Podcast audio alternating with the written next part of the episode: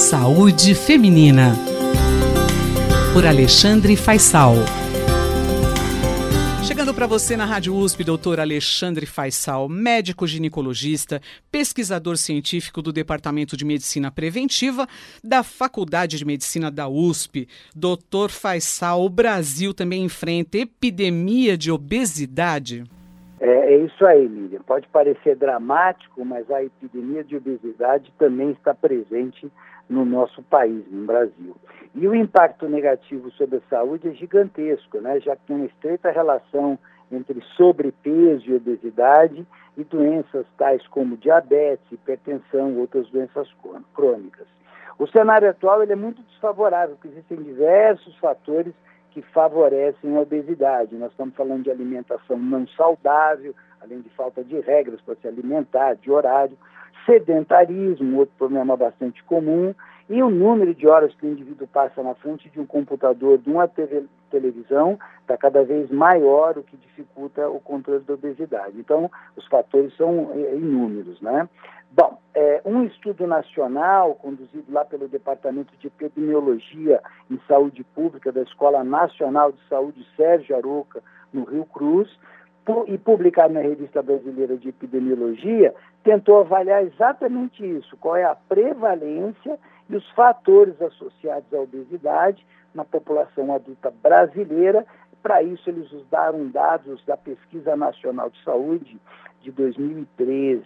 Então, nessa pesquisa foram analisados dados de mais de 59 mil indivíduos adultos, aqui nós estamos excluindo as mulheres grávidas.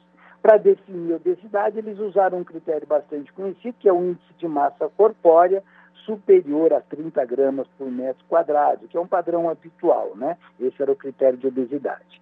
Bom, quanto aos resultados, Miriam, 16,8% dos homens e 24,4% das mulheres eram obesos. E os autores observaram que existem diversos fatores associados aí com a obesidade, incluindo maior idade, maior que 50 anos, a escolaridade é, inferior ao ensino fundamental incompleto, etnia negra, ah, são algumas das variáveis que foram é, observadas.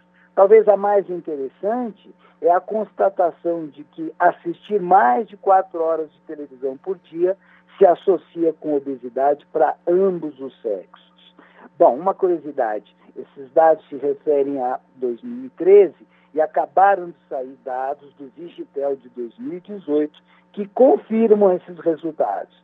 56% da população brasileira tem sobrepeso e quase 20% é obesa. Doutor Faisal, e qual a relação entre obesidade e a saúde do brasileiro? Aí a coisa se complica um pouquinho mais, né, Miriam? Porque a gente sabe que existe uma relação entre obesidade e complicações, doenças clínicas. Isso na, literatura internacional é bastante estabelecido, na nacional também não vai deixar dúvidas, né? Então, por exemplo, a morbidade recebida por pessoas obesas é maior, com maior risco delas receberem, por exemplo, um diagnóstico de hipertensão, de diabetes, de dificuldade de locomoção ou alguma outra doença crônica não transmissível. Curiosamente, depressão também entra nessa lista, né? com aumento do risco de até 42% para homens obesos e 25% para mulheres obesas.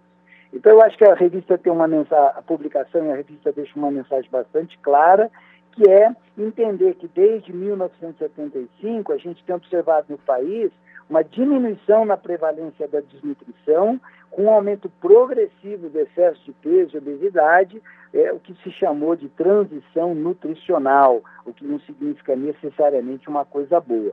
Daí nós necessitamos de políticas públicas preventivas para promover hábitos saudáveis, incluindo aí a questão da alimentação adequada, prática de atividade física e focar também as crianças, né? Já que os nossos jovens também não escapam desse fenômeno do sobrepeso e da obesidade, né? Então, é, essa é a mensagem final. Tá certo. Rádio USP conversou com o Dr. Alexandre Faisal, que é médico ginecologista, pesquisador científico do Departamento de Medicina Preventiva da Faculdade de Medicina da USP. Saúde Feminina, por Alexandre Faisal.